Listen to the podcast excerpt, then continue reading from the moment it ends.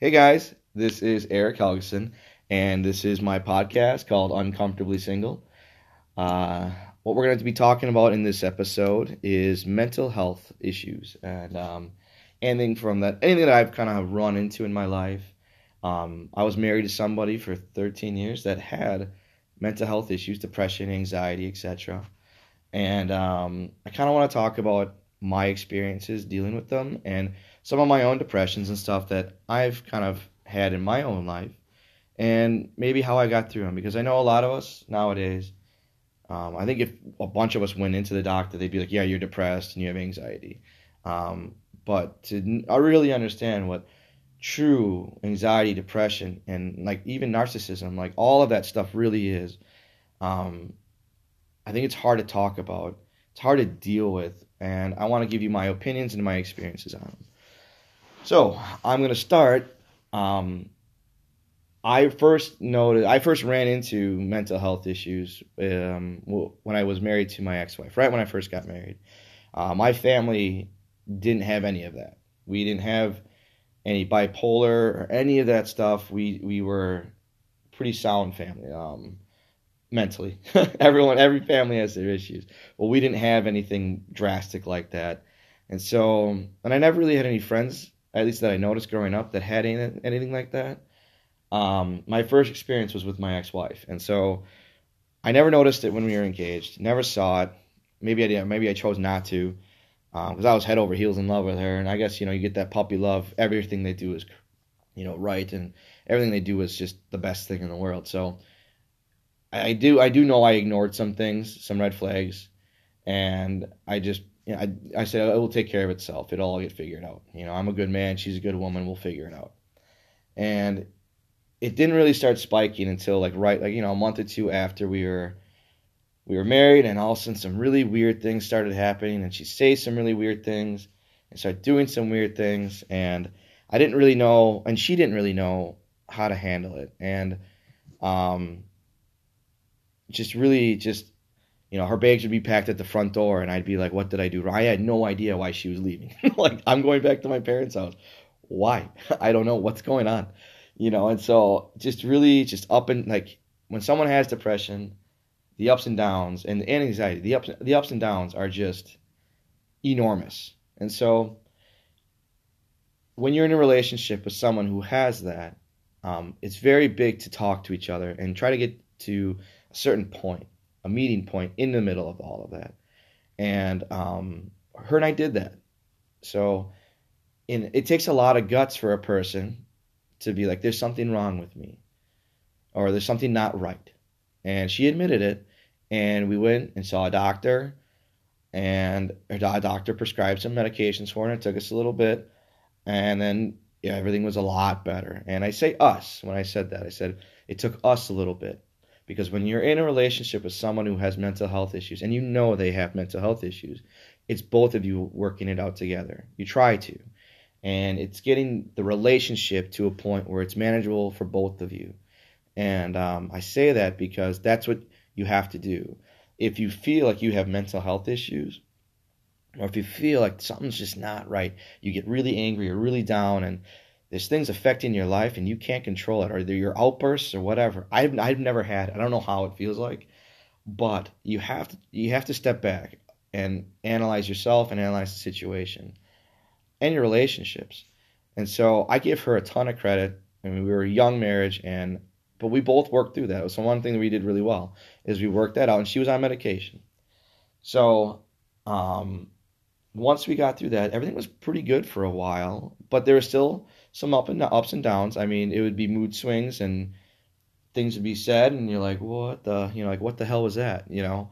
Um, but I, you know, I feel like it was good for a while, and then we had some kids, and then some other things happened, and you know, like I, uh, her parent, her family had, her family had a history of this, um, and it, it's not that it makes it, it doesn't make them bad, it doesn't make them, they just, it was in their family, and so we all kind of knew it, and we all kind of like had to, like we tried to deal with it and talk to, to them, the people who were who had depression, and anxiety, we try to talk to them, and I think talking is better than yelling, and because I didn't know how to handle it. Being being from a person who who never came from that, who never seen that, um, I didn't know what to do, and I was so arrogant that I thought I could handle it. I remember literally sitting there thinking to myself, "There's nothing in this world I can't do. There's nothing I can I can get through this with her." I was so arrogant that I'm like, I don't need, we don't really need any help. Is it her and I can figure this out? And that was the furthest thing from the truth. Um, God, I was stupid. I and um, I didn't handle it well at all. And so what what, what ended up happening to me is it started off like it's this is the perfect analogy. It started off as a snowball on top of a hill, and I was kind of watching it like roll down the hill, and I every now and then stop it and you know, maybe like, oh, okay, cool. And then it'd go down the hill even more, and then I'd stop it again. And then I got to the point where I was behind this gigantic snowball, and I was struggling with everything I had in me to not let this go any further and plow into my house. I mean, it's essentially what started happening. And I needed help, and she needed help, and I refused. Because I, I, still thought I could hold on to that snowball, and that was it was very difficult because when you're sitting there and it's I handled all of it so wrong because it started off with me talking and then I would it turned into me just being tired of the situation and being frustrated where it wasn't talking anymore it was lecturing and putting her down and yelling at her sometimes when it would be very bad um, and I didn't handle it right. I didn't know how to.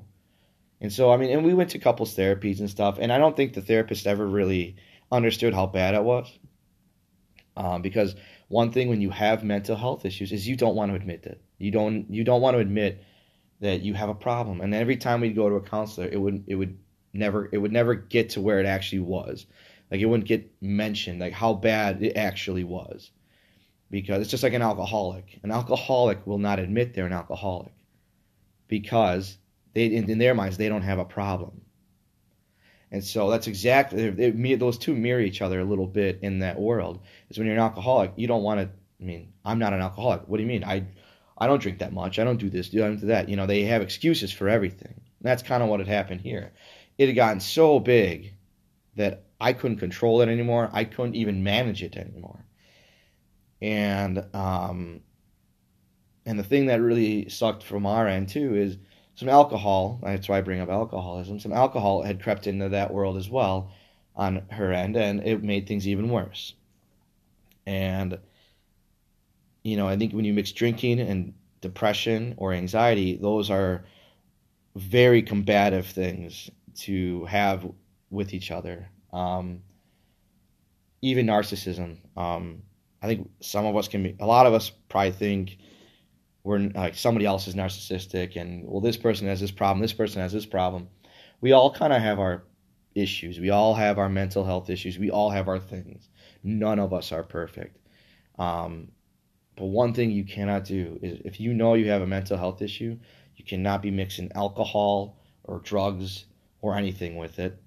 Um, it was a very hard time for me to watch someone you love um, it just be a shell. Like this that this person who was in front of me was not my wife. It was somebody else. And you know i once it got too big for me i started reaching out for some help and it was too late. Um, it was way too late. And that ball had been rolling down a hill that hill, that snowball had been rolling down that hill for years and it enveloped me completely enveloped me. I had to let go. Um, I had to let go for many reasons, and those are going to be my reasons. But it's a very lonely feeling. So people who don't, if you have, if you have mental health issues and you're listening to this, we have both sides have to be, um, you have to, you have to be calm. You have to understand where both sides are coming from. So people who, if you have anxiety, depression, or a mental health issue, look at this is our side. This is the side of this is a from coming from a person who didn't have doesn't have it. We don't know what to do. I didn't know what to do. Um, anything I said, I felt like I felt like I was walking on eggshells, anything I said, anything I did, I felt was wrong. You know, I, I'd walk in at home and the second I walked in, it was like boom, I'd get just lit up. And, you know, it was it was very hard. Um it was very hard and then it was just you know, then you start picking fights about stupid things and yeah, being on our side and you don't know I don't I didn't know how to fix it. Like we don't know what we don't know what you need. I don't even know if someone has that mental health problem. I I didn't know what she needed. I had no clue. And she would try to tell me, but I it, it never was consistent. I didn't you know, I'd get her flowers sometimes if I felt like it. You know, we had I had we had a loving marriage. That's why we lasted 13 years. I mean, it was we had it, but there was a lot of other really really bad things going on too. So when I say you know, ups and downs. Our ups were very, very high, but our lows were also extraordinarily low, and it normally followed her her mind frame and how she took things and how we talked to each other, and um, being on the side that I couldn't I couldn't control our ups and downs, you know, unless I guess I could have. The only way I could have controlled the situation was not doing anything about it and letting her steamroll me. And that also was I've seen people do that where um, the spouse just got steamrolled and accepted the fate that he couldn't change what was going on in his life and he managed it as best as he could. And that's I watched that man and I knew that man for a long time. And it was a very sad life to watch someone just get steamrolled and accept his fate all the time because he just didn't want to he didn't want to fight anymore. But his marriage was more important to him. His kids were more important to him than the fight was. And my choice, my choice was that my kids aren't going to remember me like this. My kids are going to know what's right and wrong. My kids are going to know I have a backbone and that I, this isn't right. This behavior isn't okay. This behavior stops here. This behavior is not acceptable. You cannot talk like this. You cannot act like this. And if we have problems, we talk to each other about it. We don't just blow each other up and just and just you know push ourselves on other people. And my mistake was I never got help early enough. I never got people involved in this. My whole entire family knew there was an issue, but I hid this from my family and my friends. My friends have no idea all the stuff I've been through with this, like mental health issues and stuff. No, my, neither does my family. Um, it was something that a lot of it started coming out after and around my divorce. You, you can't hide it. I mean, it's it's something that you know. I, I there's a picture at my parents' house that uh, reminds me of of all of this, and it's a very sad picture. Um, it's up in my uh, niece's like their when they sleep over at my parents' house, their bedroom, and it's a picture of me holding my son. He's like probably a couple months old, and I look so unhappy. And that's right. I mean, it was pretty bad around my son's birth. It was that was probably the worst it was ever. Well, maybe not, but it was pretty bad right around then and um, I just look so unhappy. And I'm holding my son. It's a nice day out, and I, I have just I look just worn out and just down. And I take myself back to that situation. That's not no one should ever feel like that. And so, have being with someone who has mental health is very hard. And I want people to understand if you have depression, anxiety, it's very hard for us also. We're here with you. We're dealing with it with you. And it's not something that just goes away. You know, like it's there all the time. Now, the people who have this mental health, nar- if you're narcissistic, you probably don't even know you're narcissistic. I've had to deal with narcissists a lot as well. And not everything else is somebody else's fault. Like that gets old when when when everything, they don't even realize how good they have it. Narcissists, step back. Do you complain about everything in your life? Do you always compare yourself to somebody else? Do you, not see how awesome your life is? If you are always complaining about your spouse, your children, your living conditions, how much money you make, your boss, if you're consistently blaming other people for your problems in your life, you're a narcissist. And you need to stop. Step back, look at your life. Look at your spouse, look at your children. Are they healthy? They're all good. They're all good. There's, there's a lot worse things in the world. Um, if you if you have depression, I've had depression. I think we've all kind of had it, like I said earlier. Um, if you're diagnosed with like depression all the time, I mean that's a different story. Um, I've watched how that affects people. Um, seems like that goes seasonal. My experiences is like when family events start happening, um, end of the year, cold weather, family things happen. Um, people who have depression don't really want to be around it and act out a little bit more. Um, they like the sun, they like the weather, the nice weather, um, that kind of stuff. They don't really enjoy the holidays. And uh, why wouldn't like? There's no, there shouldn't be a reason you don't, you don't enjoy the holidays. You get to spend it with the people closest to you, the people you love, and you get to choose that. If you come from a rough family or you don't have a good family around you, you get to you, you get to choose who you get to spend this time of year with. The other, like yesterday, I got to go out on New Year's Day. I spent we spent time watching a, a football game and playing cards with five good friends of mine. We all chose to be there on a holiday together because we want to see each other. It was like five or six of us, like seven, actually, like seven. And we all chose to be there to say hi. We don't have to do that. So that's what I'm saying. You choose who you want to be with, you choose who you want to have the holidays with. So if you don't like certain things about the holidays, and you have depression, anxiety, I get it. I mean, I, I don't personally like understand it 1000% of what you have, but spend it with people you love or you like. Don't be alone. Don't be alone. Because that's what depression does.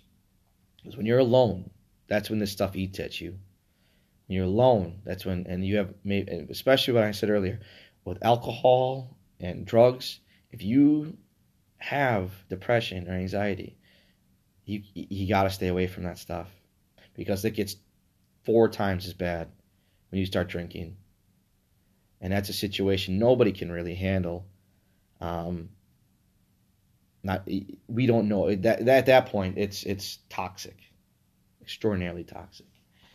Um, I feel like so if you have depression, get help for it. Talk to talk to people about it, because depression all of these things, if you let it go, it just get, it snowballs and gets worse. Like I was telling you, it just gets worse and worse and worse. It never gets better. You got to jump on it. If you're feeling bad or you're feeling down about yourself, talk to people. If there's one thing I can tell um, tell you guys about anything I talk about on my podcast, is communication. Talk to people.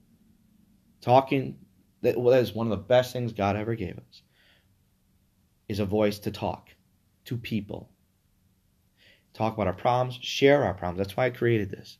I want you guys to understand and not feel alone in all of this. Because I guarantee there's somebody out there that's gone through what I've gone through and doesn't know how to deal with it. And it's okay. I don't know how to deal with it. I'm telling you my experiences with it. Now, somebody who has anxiety, um, that's that's something that I can't even imagine like living through if you have anxiety. I mean, I watched my ex have it, and she had a panic attack on an airplane once. I I didn't know what to do. We were, I was like 25. I was like, what the hell is going on? And it was just out of nowhere, just all of a sudden, just flipping out on an airplane, and I had no idea she even could do that. Like I didn't know that was even a thing. And yeah, I mean, it's it's to have anxiety to the point where you you just shut down is is something I don't think I've never I have never seen it before that, and you just lose control is is unbelievable, and once again you got to get help. You got to talk to people, and people who don't have this stuff. It's very we we are so easy to say that people are crazy and people are nuts and all that kind of stuff. You know, we're like, oh, that guy's just crazy. But this is something we all kind of deal with. And we have to have compassion and you have to you have to have compassion, you have to have patience. And one thing I didn't have, I lost when I was with my ex, is I lost my compassion and I lost my patience. And it's very easy to do. Um, it's very easy to do because you wake up um, some mornings and her and I would have arguments. Like, I and it, it, it, literally it would be like two plus two is four, and she would look me stone cold in the eye and be like two plus two is six. And I'd be like, no, no, two plus two is four. Like one, two, three, four. Yeah, it's four. And stone cold in my face. Nope, it's six. And then all of a sudden the years kind of go by, and you're like, well, maybe two plus two is six.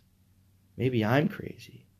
And I want the people who have this kind of stuff, who have depression, anxiety, narcissism, alcoholism, anything mental health, is if you guys don't get better, we're not going to get better either.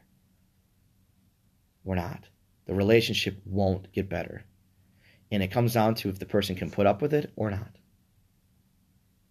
And it had gotten to the point where I thought I was crazy. I thought I was crazy. Because I had I wasn't talking to my parents or my family or anybody. I was in this pool of just this this this pool of just depression, anxiety, and I couldn't get out of it. To the point where it was making me crazy. And don't ever let that happen to you. Talk if you if you're if you're a spouse of somebody who has this, talk to your family, talk to a counselor, get your own help because it's hard. It is so hard. Trust me. And I, I don't want anyone to go through what I went through. I don't want anyone to go, anyone to go through what my ex went through with me. I would, I could have handled it so much better. And I hope she, this guy that she's engaged to, I really hope that maybe he's got it figured out. I really do. Or maybe he's got some answers I didn't. You know, um, because I, I wasn't able to do it. And that was something that was very hard for me to say was I can't handle this. So I started out like nothing I was arrogant and cocky. Nothing I can do this, I can handle this. Nothing's bigger than I am. To the point where I was literally like crushed underneath that snowball that had become a mountain and I had no I couldn't move it anymore. I couldn't budge it, I couldn't hold on to it it had enveloped me completely to and turned me into just an angry person as well because I was tired of dealing with it. I was tired of trying to shove this this gigantic ball. I was tired of holding on to it. I couldn't move it. And all it was doing was pushing me down and pushing me further down.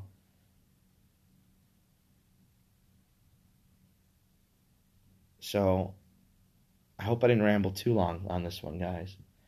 But um, I'll probably hit this one again because this is getting a little long and I'm not even really halfway through what I want to talk, about. But um, maybe we'll do a part two on this one. So, anyhow, I want to thank if you've made it this long. Thank you for listening. Um, if you have any of that depression, anxiety, alcoholism, narcissism, any tendencies, anything like that, please step back and just think about how you can help yourself, how you can help the people around you. Um, you know, just step back. And if you need help, I'm always here. You guys can always text me or hit me up on Messenger on Facebook. Um, send me a message. I, I will always try to help somebody when I can. So, once again, thanks for listening, guys. This is Uncomfortably Single, and I am Eric Helgeson. Bye bye.